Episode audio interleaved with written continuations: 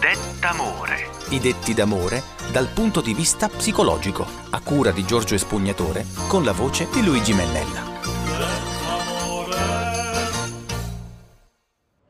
Ma tu hai visto quei due? Cioè, guardali, sembrano fatti per stare insieme, è incredibile. Del resto chi si assomiglia si piglia.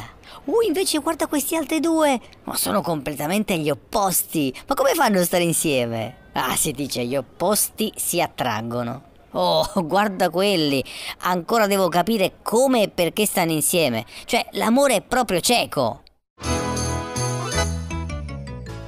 Nella loro infinita saggezza, i detti popolari cercano sempre di spiegare che cosa accade o perché accade quel qualcosa intorno a noi. Ovviamente vale anche per quanto riguarda il fatto di stare insieme, di fidanzarsi, di stare in relazione. E proprio in questo stare insieme ci sono situazioni in cui sembra che un detto dica una cosa, ma anche l'opposto. Partiamo subito col dire che noi, nella scelta del nostro partner, siamo molto meno liberi di quanto pensiamo. Quindi l'amore arriva fino a un certo punto, come vedremo, perché nella scelta del partner entrano in gioco un sacco di influenze. La cultura, l'educazione che abbiamo ricevuto, le tradizioni di famiglia, così come anche la moda o il periodo storico. Insomma, in un modo o in un altro veniamo indirizzati sul tipo di partner desiderabile, non solo dal punto di vista estetico, ma anche dal punto di vista delle modalità di relazioni, eh, ci mancherebbe.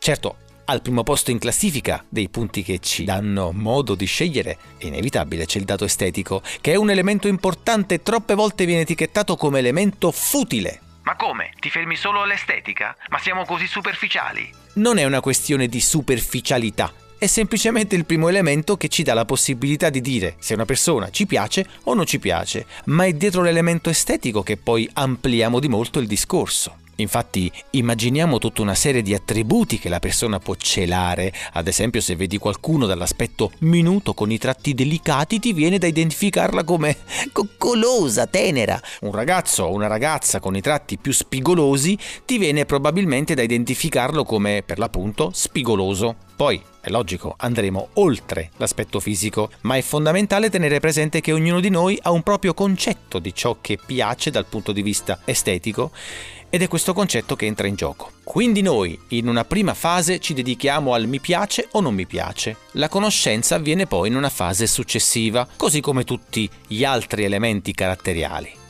Dettagli. In questo momento mettiamo a confronto le nostre aspettative, il nostro immaginario con ciò che in reale è la persona. È il momento in cui si sceglie se a primo acchito, in prima battuta, è stata l'estetica che ha indicato il sentiero con tutte le sue influenze, dietro, nella fase seconda, scegliamo se rimanere o non rimanere con quella persona e con tutti i suoi dettagli, con tutte le sue contraddizioni che tutti quanti abbiamo. Ecco. In questa fase qui entra veramente la scelta. Ho capito che si sceglie, ma come? Per similitudine o perché siamo opposti? Scegliamo perché si sta bene o perché si sta male? Ma, ma, ma si può fare? Le scelte possono esserci tutte. Diciamo che, in linea di massima, la scelta avviene per complementarità. Quel partner che, secondo il nostro punto di vista, risulta incastrarsi meglio con noi e che ci permette anche di portare avanti quella che è la nostra idea, il nostro progetto, quel partner che si incastra bene con il nostro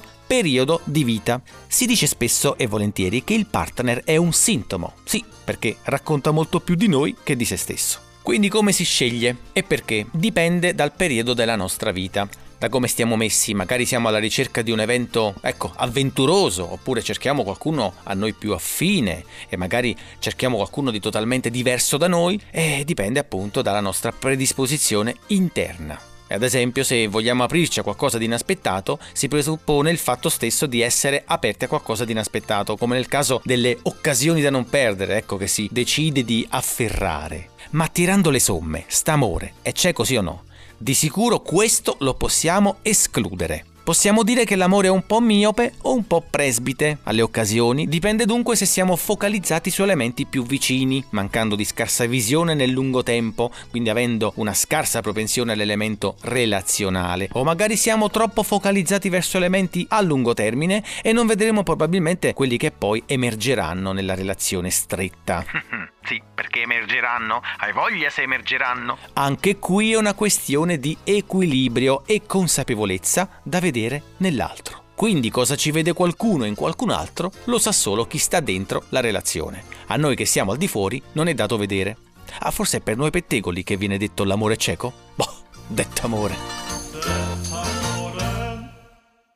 Una produzione Studio A.